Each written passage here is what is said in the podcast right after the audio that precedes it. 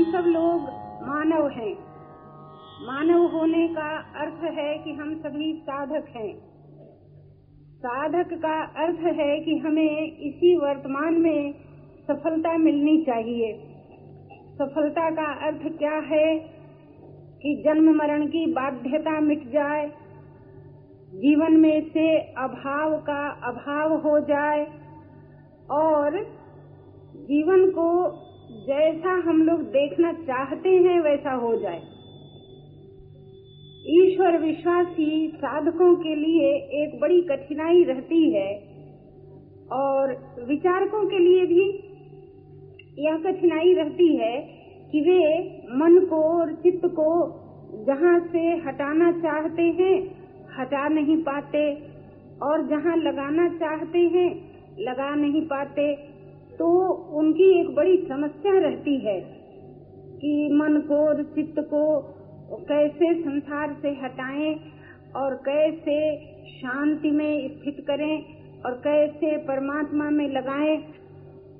यह जो एक संघर्ष है साधक के जीवन का, उससे अनुभवी संत का हृदय बड़ा ही द्रवित होता रहता था और बहुत ही करुणित होकर वे कहा करते थे कि भैया, साधन भी ऐसी कोई बला है क्या कि तुम्हारे सिर पर एक और नई कठिनाई पैदा कर दे? संसार में तो कठिनाइयाँ थी ही। तुम जो जो चाहते थे, वो सब संसार में नहीं कर सके। जितना सुख चाहते थे, नहीं मिला। जैसी संतान चाहते थे, नहीं मिली। जितनी मान बड़ाई प्रतिष्ठा चाहते थे, नहीं मिली। तो संसार में तो तुम्हारी असफलता थी ही। जितना जितना तुमने चाहा, तुम्हारा अभाव भीतर का उतना ही उतना बढ़ता ही गया। घटा नहीं, शांति नहीं मिली। तो सारे जीवन का थका हुआ आदमी जब मेरे पास आता है तो मैं भी उससे कहूँ कि ऐसा करो ऐसा करो ऐसा करो। और फिर वो करने चले तो उससे होए नहीं। तो साधन भी कोई मुसीबत है क्या? संसार में सुख सम्मान चाहने से बहुत सी मुसीबतें पैदा हुई और उनसे थककर मनुष्य साधक बनने के लिए चला तो एक और नई मुसीबत उसके सिर पर लग गई कि क्या करें? मन को लगाते हैं तो लगता नहीं है और संसार से हटाते हैं तो हटता नहीं है। तो बाहर के संघर्ष से परेशान तो वो था ही अब वो भीतर के संघर्ष से भी परेशान होता रहे तो इसको साधना नहीं करते हैं। महाराज जी ने कहा कि भाई साधक होते हैं इसलिए कि मुसीबतों से छूट सकें। साधना का अर्थ है कि तुमको अशांति से शांति की ओर, मृत्यु से अमरत्व की ओर, अभाव से अनुराग की ओर बढ़ने में मदद करे। तो शांति अमरत्व और परम प्रेम की सरसता। ये तो ऐसे तत्व हैं कि कि जो सब भाई बहनों को बहुत पसंद है। तो इनमें तो अभाव है नहीं, इनमें तो थकावट है नहीं तो इनकी साधना ऐसे कैसे हो सकती है कि आप स्वाधीन होना चाहते हो और पराधीनता अनुभव करके दुखी होते रहें? अब आप सोच कर मुझे बताइए कि जो भी कोई भाई बहन भगवान में मन लगाना चाहते हैं और नहीं लगता है, उसको शांत और स्थिर करना चाहते हैं और स्थिर नहीं होता है तो स्वाधीनता मालूम होती है कि पराधीनता? जी, पराधीनता मालूम होती है। तो ये साधन का पथ भी ऐसा है क्या? परम स्वाधीन जीवन से अभिन्न होने का अभियान आपने आरंभ किया और उसमें भी एक घोर पराधीनता घुस गई आपके पास कि क्या करें, ये तो होता ही नहीं है। तो ऐसी बात नहीं है। आज इस आखिरी बैठक में, इस इस समारोह की यह अंतिम बैठक है। और जैसे सुन करके आप जीवन के पथ पर आगे बढ़ना चाहते हैं, ऐसे ही संत का दिया हुआ प्रसाद जो मेरे पास है उसको भी बांट करके मैं जीवन पथ पर आगे ही बढ़ना चाहती हूँ। तो श्रोता और वक्ता दोनों साधक हैं और दोनों को विकास चाहिए।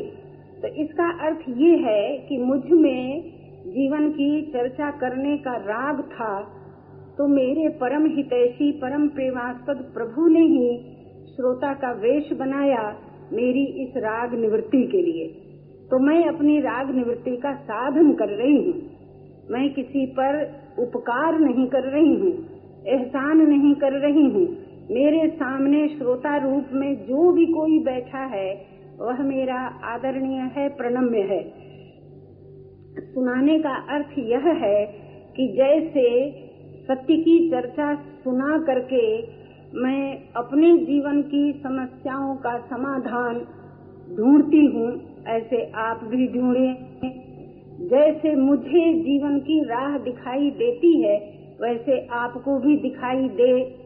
तो इसमें विशेष जानकार और कम जानकार होने का कोई फ़र्क नहीं है।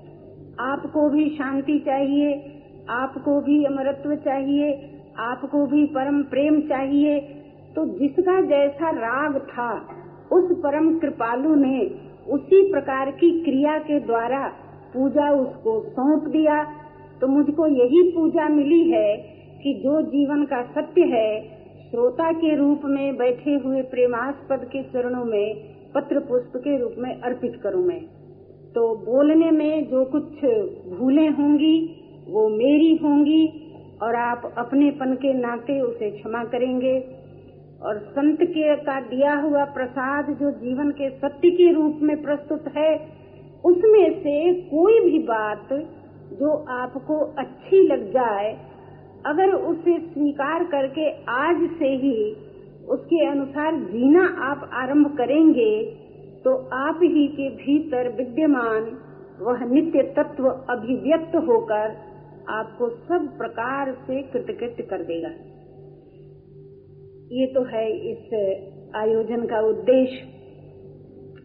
अब कुछ ऐसी साधना की चर्चा भी हो जाए कि जो जो भाई बहन इस दिशा में आगे बढ़ने के इच्छुक हैं, वे ऐसा करने को सोच सकें।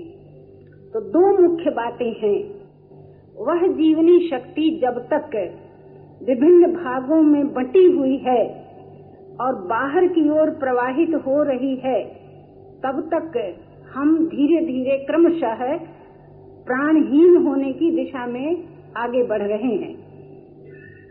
अब संसार के संपर्क में, सुखों के भोग में जीवनी शक्ति को गंवा देने पर क्या होता है कि शांति, मुक्ति और भक्ति जो जो अमरत्व की ओर जाने वाली बात है जो नित्य तत्व है, जिससे अभिन्न होकर जीवन पूर्ण होता है, वह प्रोग्राम अपना बाकी रह जाता है, शेष रह जाता है, और उसके पूरा होने से पहले प्राण शक्ति खत्म हो जाती है। तो उपाय क्या किया जाए? तो सहज शब्दावली में मैं कहूँ तो ऐसा कहना पड़ेगा मुझे कि मनुष्य के जीवन में सत्य की अभिव्यक्ति के उपाय हैं विश्राम और हरि आश्रय कहने के लिए बहुत से शब्द और बहुत से पंथ कहे जा सकते हैं, लेकिन ऐसी बातें जो हर प्रकार के साधकों को और हर परिस्थिति के साधकों को मदद दे सके, वही मानव सेवा संघ का सिद्धांत है, वही मैं आपके सामने प्रस्तुत करूँ। हरि आश्रय और विश्राम, ये दो साधन ऐसे हैं कि जिनके अनुसरण से सभी भाई बहनों का कल्याण हो सकता है। विश्राम का अर्थ क्या है? तो विश्राम का अर्थ यह है कि जहाँ पर आपको शरीर का भार भी अपने पर न रखना पड़े। किसी प्रकार की चिंता, किसी प्रकार का भय, किसी प्रकार का प्रलोभन यह सब न रहे तो वो विश्राम कहलाता है। तो मानव के जीवन में विकास का एक मार्ग है विश्राम का संपादन, शांति का संपादन। ये एक विशेष मार्ग है। तो विश्राम कैसे मिलेगा? आप तो कहेंगे कि भाई हम तो प्रतिदिन यही करते हैं। सोकर उठे तो दिन भर कुछ कुछ काम किया और रात्रि हो गई, थकावट लग गई तो सो गए तो विश्राम हो गया। तो नहीं, ऐसा नहीं। तो वैज्ञानिक सत्य क्या है कि प्रकृति के द्वारा विवश किए जाने पर निद्रा की जड़ता में डूब कर भी मनुष्य सही विश्राम नहीं पाता है। क्यों? क्योंकि जागृत में, जिस जगत में वह लिप्त था, निद्रा में भी वह उसी जगत का चित्र देखता रहता है। ठीक है? स्वप्न क्या है? उसी जगत का चित्र है।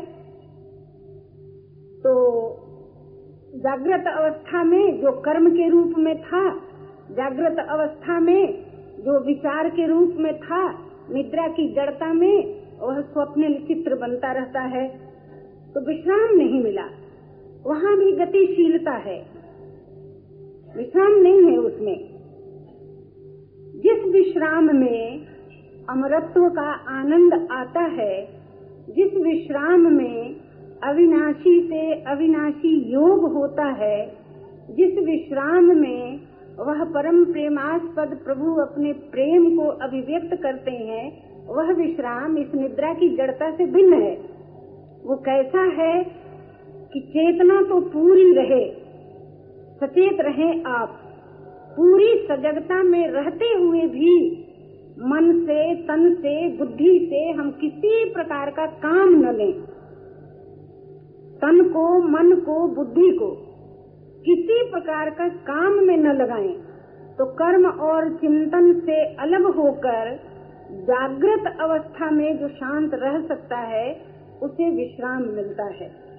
और उस विश्राम में अविनाशी तत्व अभिव्यक्त होते हैं। हम सब भाई बहनों को जागृत सुसुप्ति जागृत विश्राम के लिए सजग रहना चाहिए और उसकी तैयारी में लगना चाहिए। तैयारी में क्या क्या बातें हो सकती हैं? तो पहली बात तो यह है, जो हम सभी कर सकते हैं। तो सबसे पहले भाई बहनों को क्या करना चाहिए कि अगर पसंद आवे तो आप अपने जीवन के प्रति अपना दृष्टिकोण बदलिए। बदल करके क्या बनाएँगे? कि भाई, सुख भोगने के लिए तो कुत्ते बिल्ली संसार में बहुत है। तो सुख भोगना और दुख को निमंत्रण देना और प्रवृत्तियों में रत रहना और थक करके मर जाना, यह मनुष्य के जीवन का उद्देश्य नहीं है। मनुष्य के जीवन का उद्देश्य क्या है?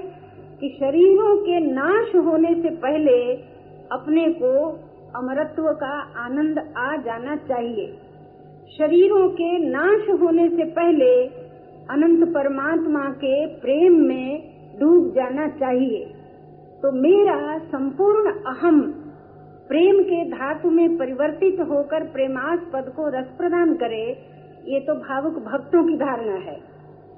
और मेरे जीवन के सब विकार नष्ट हो जाएँ और हम अपने निज स्वरूप में अविनाशी स्वरूप में स्थित हो जाएँ, यह विचारकों की धारणा है। संत कबीर ने कहा है तन थिर मन थिर बचन थिर सुरति निरति थिर होए कहें कबीर वा क्षणक को कल्प न पावे कोई। आज तक हम लोगों ने इस दिशा में सोचा ही नहीं कि कि श्रम में जो हमें सुख मालूम हो रहा है, उससे कहीं अधिक असंख्य गुना आनंद विश्राम में है। ये सोचा ही नहीं। तो क्रिया शक्ति का वेग जब तक शरीर में रहता है, तब तक मनुष्य को कुछ करने में मज़ा आता है। आता है कि नहीं? जी? दोनों तरह का सुख मालूम होता है कि क्रिया का वेग जो भीतर उत्पन्न हो रहा है प्राकृतिक विधान से, उस वेग का निष्कासन होने से व्यक्ति को अच्छा लगता है। तो एक तो अच्छा लगना ये हो गया। और दूसरा और अच्छा क्यों लगता है कि जब हम कुछ करते हैं तो उसके बदले में हमको थोड़ा सुख सम्मान की परिस्थिति बनती है। ठीक है? घर के भीतर भी माताएँ बहनें जिस घर में जहाँ पर अच्छी तरह से परिश्रम पूर्वक घर को संभालने वाली हैं, तो उनको दोनों तरह का सुख मिलता है। तो जहाँ भी कहीं व्यक्ति परिश्रम पूर्वक काम करता है तो उसको भीतर से भी एक आराम मिलता है और बाहर से भी सुख सम्मान की परिस्थिति बनती है। इस इस आने जाने वाली परिस्थिति के बीच में अपने को डाल करके हम लोग ऐसे मस्त हो जाते हैं कि इस घोर पराधीनता काल में अपने को बड़ा सुख मालूम होता है, बड़ा मज़ा आने लगता है। और फिर जब उसी प्रकृति के विधान से शरीर की शक्तियाँ घटने लग जाती हैं तो आदमी थकित तो होकर के बैठने लगता है। मनुष्य होने के नाते विवेक के प्रकाश में ये क्यों नहीं देखते हो कि ये शक्ति तो खर्च हो रही है? ये चली जाएगी, तब मेरे जीवन का आधार क्या होगा? सोचना चाहिए कि नहीं? जाती है कि नहीं? हम लोगों को यह बात मालूम है कि नहीं? जी, मालूम है। मनोविज्ञान के क्षेत्र में काफ़ी दिनों तक काम किया मैंने तो एक रोग का विवरण वहाँ आता है। इन्वोल्यूशनल मेलेंकोलिया कहलाता है। साठ पैंसठ वर्ष के बाद रिटायरमेंट के कुछ काल बाद, व्यक्ति के भीतर एक ऐसा डिप्रेशन एक ऐसी गहरी हीनता का भाव पैदा हो जाता है कि हाय, मैंने कुछ नहीं किया, मैंने कुछ नहीं पाया। ऐसी एक फीलिंग हो जाती है। तो ये इन्वोल्यूशनल मेलनकोलिया कहलाता है। हमारे ऋषि मनीषियों ने जीवन के विज्ञान और दर्शन को जानने वालों ने पैटर्न ऑफ़ लाइफ जीने की जो जीवन शैली है, उसको इतना बढ़िया से सेट किया कि कि शरीर की शक्ति घटने से पहले और कर्म की दृष्टि से असमर्थता आने से पहले आंतरिक शक्ति के विकास में लग करके मनुष्य इतना आनंदित हो जाता है कि उसको मेलनकोलिक होने की ज़रूरत नहीं पड़ती। और बेटे बेटी समर्थ हो गए तो माता पिता बनप्रस्थी हो गए। और समाज की सेवा की शक्ति घटने लगी तो सन्यासी हो गए। तो भीतर की आंतरिक शक्ति और आंतरिक आनंद इतना बढ़ जाता है कि डिप्रेस्ड होने का कोई पॉइंट आने की ज़रूरत ही नहीं है। डिप्रेशन तो तब न होगा। लॉस्ट लॉस्ट तो आप तब तब न सोचेंगे जबकि काम करने की शक्ति घट गई और विश्राम मिला नहीं। हाथ पाँव ढीले हो गए, आँख से दिखाई देना बंद हो गया, कान से सुनाई देना बंद हो गया और देखने, सुनने की वासना मिटी नहीं। तब तो आदमी डिप्रेस्ड होगा ही। हाय, मैंने कुछ नहीं किया, मैंने कुछ नहीं पाया। ये तब कहेगा। लेकिन साधना की शैली कैसी है? तो साधना की शैली ऐसी है कि कर्म करो, परिश्रम पूर्वक करो, लेकिन ऐसे ढंग से करो कि कर्म करने की क्षमता तुम्हारी बनी रहे और कर्म करने की आवश्यकता खत्म हो जाए। तो ये शैली आप पसंद करेंगे कि नहीं? और ये हिंदू की पसंद की है कि मुसलमान की है कि बुद्ध, जैन, ईसाई, किसी मज़हब की बात ये नहीं है। यह मानव मात्र का सत्य है कि काम करने की शक्ति सदा के लिए एक समान नहीं रहेगी। जब हम जन्मे थे तो असमर्थ थे, आगे बढ़ेंगे तो असमर्थता आएगी। तो थोड़े ही दिन का तो मामला है भाई। जैसे ही अच्छे दिन आए शरीर में काम करने की शक्ति आई, स्फूर्ति आई, प्रकृति के विधान से विशेष प्रकार का क्षेत्र मिला तो उसी में जल्दी जल्दी ऐसे ढंग से क्यों न काम करो कि संध्या आने से पहले उबार हो जाए?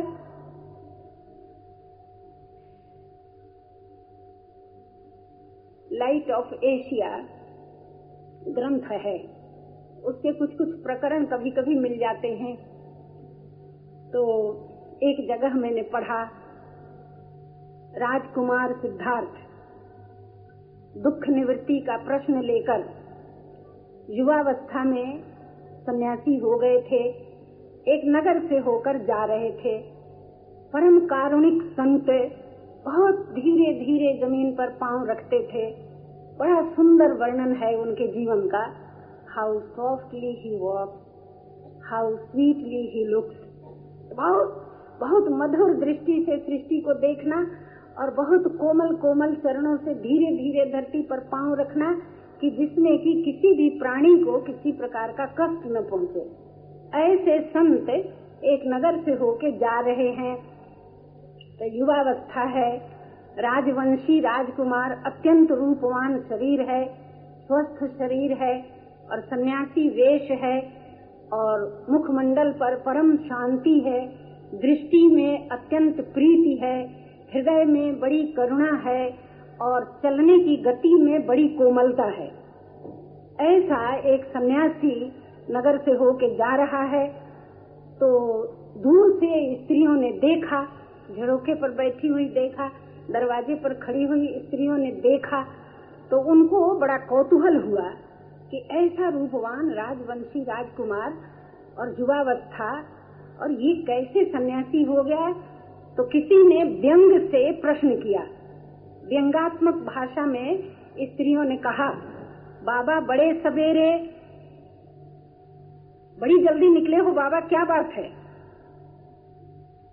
तो उस सन्यासी ने दृष्टि नीचे की ओर करके यह अनुमान लगा करके कि ये स्त्री कंठ की ध्वनि है, ऊपर से आ रही है दोनों हाथ यूँ ऊपर उठा के हाथ जोड़ के प्रणाम किया और सिर नीचे झुका के अत्यंत कोमल वाणी में, बड़ी दृढ़ता के स्वर में उस युवक सन्यासी ने उत्तर दिया, कहा, देवी, न मालूम कब संध्या हो जाए।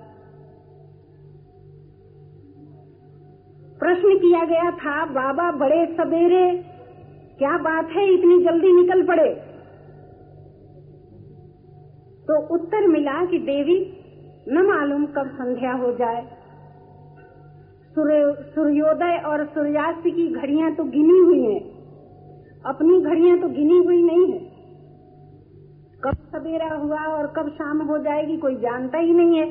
तो ऐसे ही मैं अपने भाई बहनों को याद दिला रही हूँ कि हम लोगों को कर्म क्षेत्र में प्रवेश करने की सामर्थ्य जब मिले तो अपने जीवन के प्रति एक दृष्टिकोण बना करके प्रवेश करो।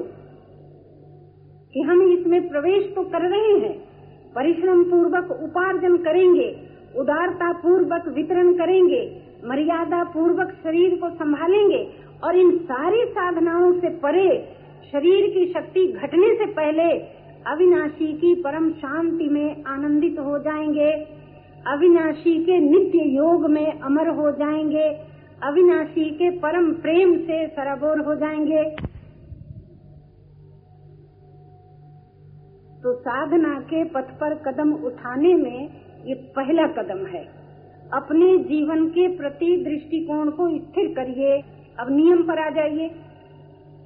प्रातः काल चार पाँच बजे के बीच में उठकर थोड़ी देर शांति पूर्वक अपनी जगह में बैठे रहिए, बिस्तर में ही। निद्रा सताती हो तो आँख मुँह धो लीजिए। और रात्रि में सोने के समय अगर अधिक भारी भोजन हो, बहुत गरिष्ठ भोजन हो तो आलस्य रहती है तो उठ करके थोड़ी लंबी गहरी सांस ले लीजिए और फिर बिस्तर में बैठ जाइए। थोड़ी देर के लिए शांत होकर के अपने से पूछिए तो कि जीवन के इतने क्षण जो बिता दिए मैंने संसार में तो कौन सी ऐसी उपलब्धि है जो शरीर के नाश के बाद मेरे संग जाएगी? पूछो अपने से। बहुत कुछ किया यहाँ आकर के और बहुत कुछ पाया। लेकिन प्रातः काल बैठ करके शांत वातावरण रहता है। उस समय संत लोग कहते हैं, ब्रह्म मुहूर्त है वो। सात्विक वातावरण रहता है। उस समय अकेले अपने से पूछो कि एक एक क्षण में मृत्यु तो निकट आ ही रही है। हर सांस के साथ संचित प्राण शक्ति खर्च हो ही रही है। तो अब तक जो कुछ मैंने संग्रह किया, प्राप्त किया, पढ़ना लिखना किया, धन इकट्ठा किया कुटुंब बनाया, जो भी कुछ किया संसार में, उसमें से कौन सा ऐसा भाग है जो कि शरीर के नाश के बाद भी मेरे जीवन को सहारा देगा, मुझको संतोष देगा, मेरा साथ देगा, मेरे संग रहेगा? ऐसी क्या उपलब्धि मैंने की दुनिया में? ऐसा प्रश्न अपने से करिए। और उत्तर में अगर ये मिले कि जब ये शरीर ही यहाँ रह जाएगा तो इसके द्वारा जो भी कुछ किया मैंने, उसमें से कुछ भी हमारा साथ नहीं देगा। अगर ये उत्तर आपको अपने ही में से निकलेगा तो चेतना आ जाएगी, जागृति आ जाएगी। तब क्या करना चाहिए? तब ऐसा करना चाहिए कि काम करते समय इस वैज्ञानिक सत्य को सामने रखो कि क्रिया शक्ति के वेग को खर्च करने के लिए काम करना है। बचपन में समाज ने सहयोग दिया है तो आज समाज को सहयोग देने के लिए काम करना है। अंत समय में फिर असमर्थता की घड़ी आ रही है। फिर समाज से सहयोग लेना पड़ेगा।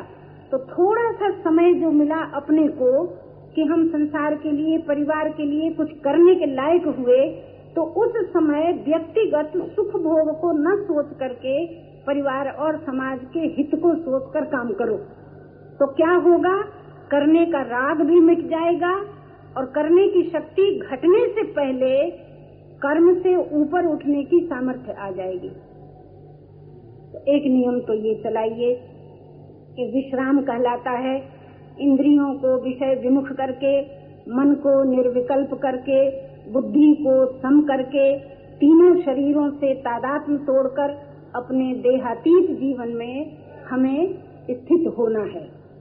तो वो परम विश्राम वही है और उसी दिशा में बढ़ने के लिए 24 घंटे में दो बार तो नियम पूर्वक सोकर जगने से पहला प्रोग्राम, शांति का संपादन और सब काम करने के बाद रात्रि में सोने के समय शांति का संपादन। कामनाओं से शांति भंग होती है तो कामनाओं का संवरण करो। और कुछ करने से कुछ मिलेगा तो जो मिलेगा उस पर मेरा निर्वाह होगा। इस भ्रम को दूर करो। कुछ करने से कुछ मिलता है और जो मिलता है, वो शरीरों के ही काम आता है। इस बात को जान करके किए हुए कर्म और कर्म से उत्पन्न होने वाली सामग्री और उस सामग्री से की जाने वाली शरीर की सेवा, ये सब साधन रूप हो जाना चाहिए। अपने लिए क्या है? तो अपने लिए है परम विश्राम। और उस विश्राम का संपादन अनिवार्य है ऐसा मानकर 24 घंटे में दो बार तो आवश्यक रूप से और बीच बीच में जब कभी फुर्सत मिले, पाँच मिनट के लिए भी। यदि आपके जीवन में विश्राम जनित अमरत्व और परम प्रेम की अभिव्यक्ति का महत्व आ गया तो दैनिक जीवन में काम करते हुए आप विश्राम पा सकेंगे और उस विश्राम से अलौकिक शक्तियों की अभिव्यक्ति होती है। एक साधना तो ये आप कर सकते हैं।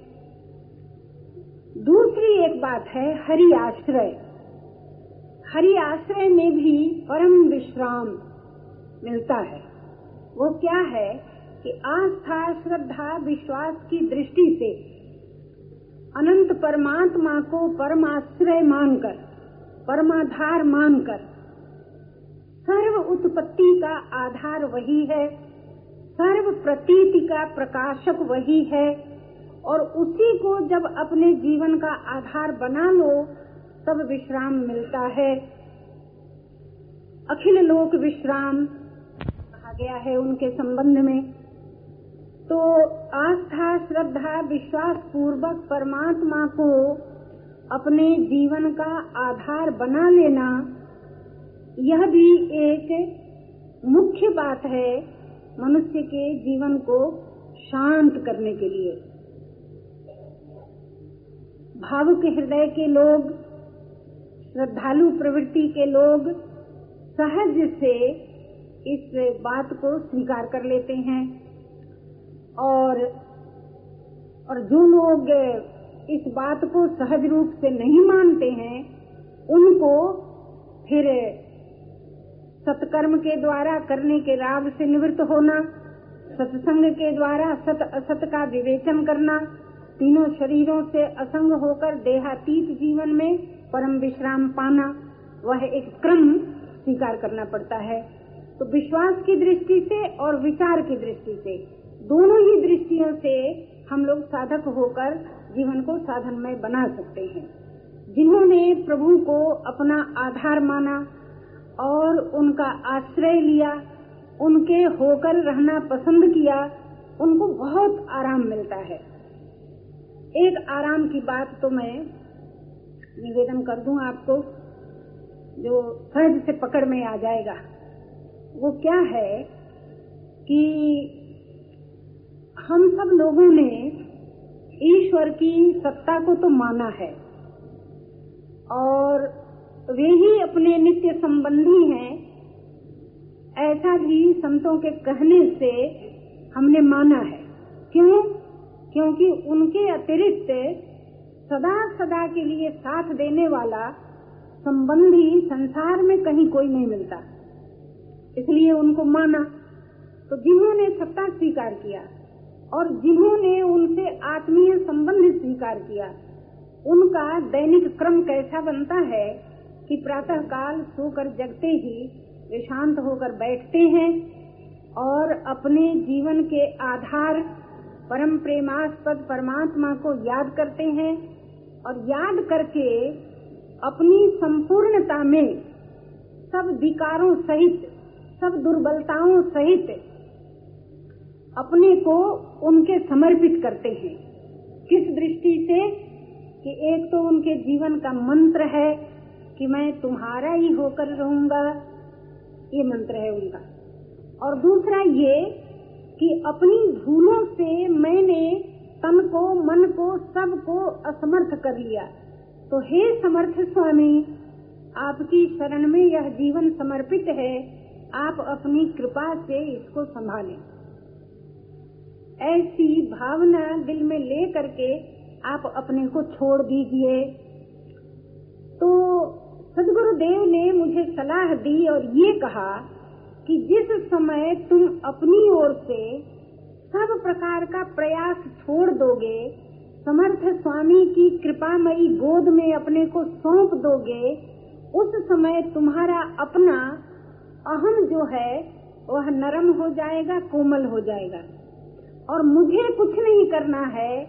मेरे मालिक समर्थ हैं, मेरे रक्षक समर्थ हैं मेरे कर्ता समर्थ हैं, ऐसा मान करके उनकी कृपा शक्ति के आश्रित हो जाओगे तो जितनी देर तुम एक मिनट, आधा मिनट से लेकर के चार पाँच मिनट, इतना भी बहुत है। जितनी देर तुम अहम शून्य हो करके कृपाश्रित हो के रहोगे, उतनी ही देर में प्रभु की कृपा शक्ति तुम्हारे जन्म जन्मांतर के विकारों का नाश करेगी। किसकी? जो अपनी ओर से चेष्टा करना छोड़ देगा उसकी। तो अपने सिर पर भार लाद करके आप आराम से तो नहीं रह सके? जी? नहीं रह सके। भार उतारना पसंद किया तो सफलता मिली। कोशिश किया ना कि चिंता न करें। सफलता मिली? नहीं मिली।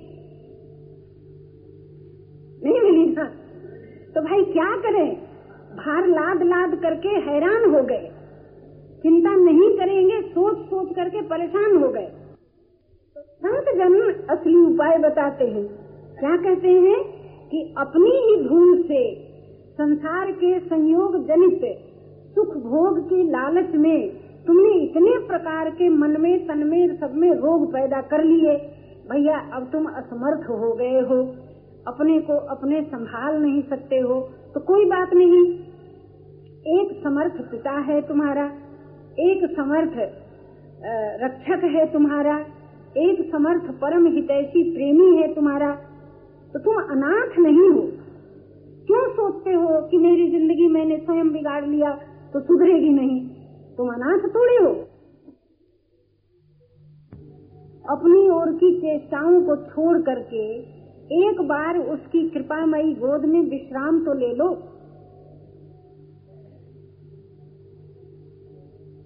तो ये कहलाता है समर्पण योग। जिस ईश्वर विश्वासी भाई बहन को पसंद आवे, इसको अपने जीवन का अनिवार्य रूटीन बना लीजिए। प्रातः काल सोकर जगते ही थोड़ी देर बैठकर अपने बारे में सोच विचार कर लीजिए और फिर उस समर्थ स्वामी की गोद में विश्राम ले लीजिए। कुछ मत करिए, कुछ मत कहिए, कुछ मत मांगिए, छोड़ दीजिए। तो जितनी देर हम लोग अहंकार शून्य रह सकेंगे, उतनी ही देर में प्रभु की कृपा शक्ति इतना काम कर देगी कि वहाँ से उठने के बाद आपको बहुत हल्कापन अनुभव होगा, बड़ी निश्चिंतता भीतर से आएगी और काम करते समय आप इस बात को भूल नहीं सकेंगे कि कर्म करना मेरा जीवन नहीं है, ये कर्म तो मेरी साधना है। किस लिए? कि ये सारा श्रम इसलिए करना है कि मैं फिर विश्राम पा सकूँ। ये याद रहेगा आपको।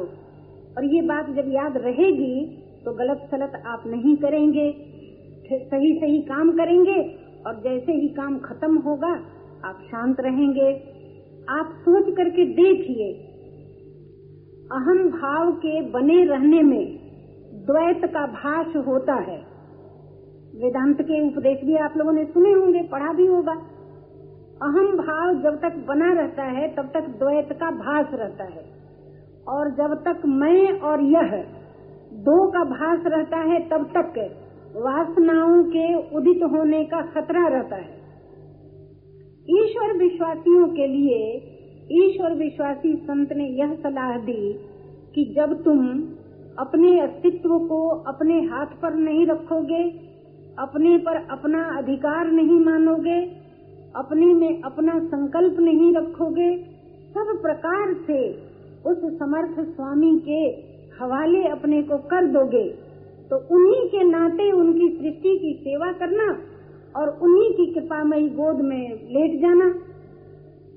तो भगवान की सृष्टि है, भगवान की दी हुई शक्ति है, भगवान के दिए हुए बच्चे हैं, भगवान का दिया हुआ काम है तो सब तुम्हारा है, सब तुम्हारा है, सब तुम्हारा है। ऐसा सोच करके काम करो और काम करने की घड़ी खत्म हो जाए तो उस करुणामयी जगत जननी की गोद में विश्राम ले लो।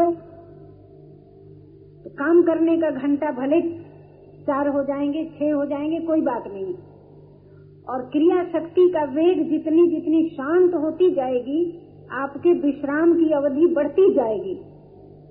और ज़्यादा नहीं, अगर ठीक पंद्रह मिनट आप बिल्कुल अहम शून्य रह सकेंगे तो उतनी ही देर में आपके जीवन में एक अलौकिक शक्ति आ जाएगी, जो देह धर्म को मिटा करके आपको ज्ञान स्वरूप और प्रेम स्वरूप से भेंट करा देगी। ये कल्पना नहीं है, ये जीवन का सत्य है। तो अहम शून्य होने से विश्राम मिलता है, शरीरों से तादात्म तोड़कर निज स्वरूप की स्थिति में विश्राम मिलता है और अपने सहित सर्वस्व, उस सर्व समर्थ प्रेमास्पद के समर्पित करके उनकी कृपामयी गोद में विश्राम मिलता है। वह विश्राम व्यक्ति को अलौकिक जीवन देता है। वह विश्राम व्यक्ति को सुख दुख के पार पहुंचाता है। वह विश्राम व्यक्ति को संयोग वियोग से भिन्न नित्य योग में मिलाता है। उस विश्राम का संपादन हम सब भाई बहनों को करना है। उसके बाद मिलने और बिछुड़ने का प्रश्न शेष नहीं रहता। सदा सदा के लिए मिट जाता है। मीरा जी के जीवन की एक घटना मुझे याद आ गई। वो ऐसी है कि जब राजा भोज के यहाँ जिन, जिस जिस शरीरधारी पुरुष से माता पिता ने विवाह का संबंध जोड़ दिया था, उनका तो देहांत हो गया। जल्दी ही हो गया था। मीरा जी ने उनको पति कहकर स्वीकार नहीं किया था। मीरा जी ने तो गिरधर गोपाल को पति कहकर स्वीकार किया था। लेकिन जो भगवत भक्त होते हैं, उनको किसी से द्वेष नहीं होता या अभिमान नहीं होता। तो मीरा जी को जब मालूम हुआ कि महाराजा बीमार हैं तो सेवा करने गई। पत्नी जैसे सेवा करती है। लेकिन बड़ी विलक्षण बात थी उनके साथ। वो क्या थी कि सेवा करती जा रही हैं, सिर सहलाती जा रही हैं और याद दिलाती जा रही हैं। महाराणा, नारायण मेरे कितने मधुर हैं। महाराणा, मेरे साथ नारायण का नाम लीजिए तो। आप भी गोविंद गोविंद कहिए तो। आप भी गोपाल गोपाल कहिए तो आपको बड़ा आराम मिलेगा। तो उस शरीरधारी मरने वाले पुरुष को उन्होंने गिरधर गोपाल की याद दिला करके, नारायण की याद दिला करके और नारायण के प्रेम से पूरित, अलौकिक अपने कर कमलों के द्वारा उनकी सेवा करके उनको तार दिया। वे शांत हो गए। उसके बाद उनके भाई जब गद्दी पर बैठे तो उन्होंने बहुत तकलीफ़ दी आप लोगों ने सुना ही है। तो कुछ दिनों के बाद मीरा जी चली गई देश छोड़ करके। चली गई तो यहाँ पर बहुत उपद्रव होने लगा। भक्त का अनादर करने से क्षोभ पैदा हुआ प्रकृति में तो अकाल पड़ने लगा, प्रजा दुखी होने लगी। तो एक कमीशन गया वहाँ। पंडितों की मंडली में घर के लोग भी गए और लोग सब गए कि महाराणा जी बुला रहे हैं। भक्त को अभिमान तो होता नहीं है। मीरा जी ने कहा, अच्छी बात है, बुला रहे हैं तो मैं चलती हूँ। ऐसा कहकर उन्होंने कहा कि प्रतिदिन का जो हमारा नियम था, मैं चलूँगी द्वारकाधीश के मंदिर में और अपने मालिक से आज्ञा ले लूँ, फिर आप लोगों के साथ चलती हूँ मैं। तो मंदिर में गई। क्योंकि समर्पिता है, शरणागता है, वो अपना संकल्प रख नहीं सकती तो प्रभु जैसी आपकी आज्ञा हो। तो मुँह से तो उन्होंने ये कहा, सजन सुधी ज्यो जानो, ज्यो लीजे, हे मेरे साजन जैसे आप ठीक समझे, वैसा करें। और उसके बाद अपने दिल की बात कह रही हैं, दिन नहीं भूख, रैन नहीं निंदिया, यह तन पल पल छीजे मीरा के प्रभु गिरधर नागर मिल बिछुड़न नहीं कीजे। तो ये केवल संगीत नहीं था, उनका जीवन था। और इतिहास प्रसिद्ध यह घटना है जी का पंच भौतिक तत्वों से बना हुआ संपूर्ण शरीर प्रेम के धातु में परिवर्तित हो गया और द्वारिकाधीश के विग्रह में प्रवेश कर गया। सुना है आप लोगों ने? तो बाजा का जो तार था, सितार का तार, उसमें से ध्वनि निकल रही थी। मंदिर की दीवारों में से सितार के तारों में से, पूजा के पात्रों में से और प्रभु के विग्रह में से एक साथ ध्वनि का झंकार हो रहा था। मिल बिछुड़न नहीं कीजिए, मिल बिछुड़न नहीं कीजिए, मिल बिछुड़न नहीं कीजिए। भक्त ने कहा था कि मिल बिछुड़न नहीं कीजिए। अब भगवान व्याकुल होकर के कह रहे हैं, मिल बिछुड़न नहीं कीजिए, मिल बिछुड़न नहीं कीजिए। तो भक्त और भगवान का मिलन ऐसा ही होता है कि एक क्षण में भक्त कहता है कि, हे प्यारे, तुम मिल गए हो, बिछुड़ना मत। तो दूसरे क्षण में भगवान कहते हैं कि, हे प्यारे, मिल गए हो, बिछुड़ना मत। तो मीरा जी सदा सदा के लिए द्वारकाधीश के विग्रह में प्रेम होकर के समा गई।